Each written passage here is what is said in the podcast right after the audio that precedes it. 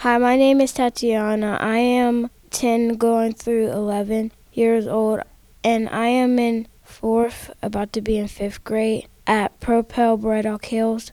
Other people describe me as ugly. They think I look like a boy.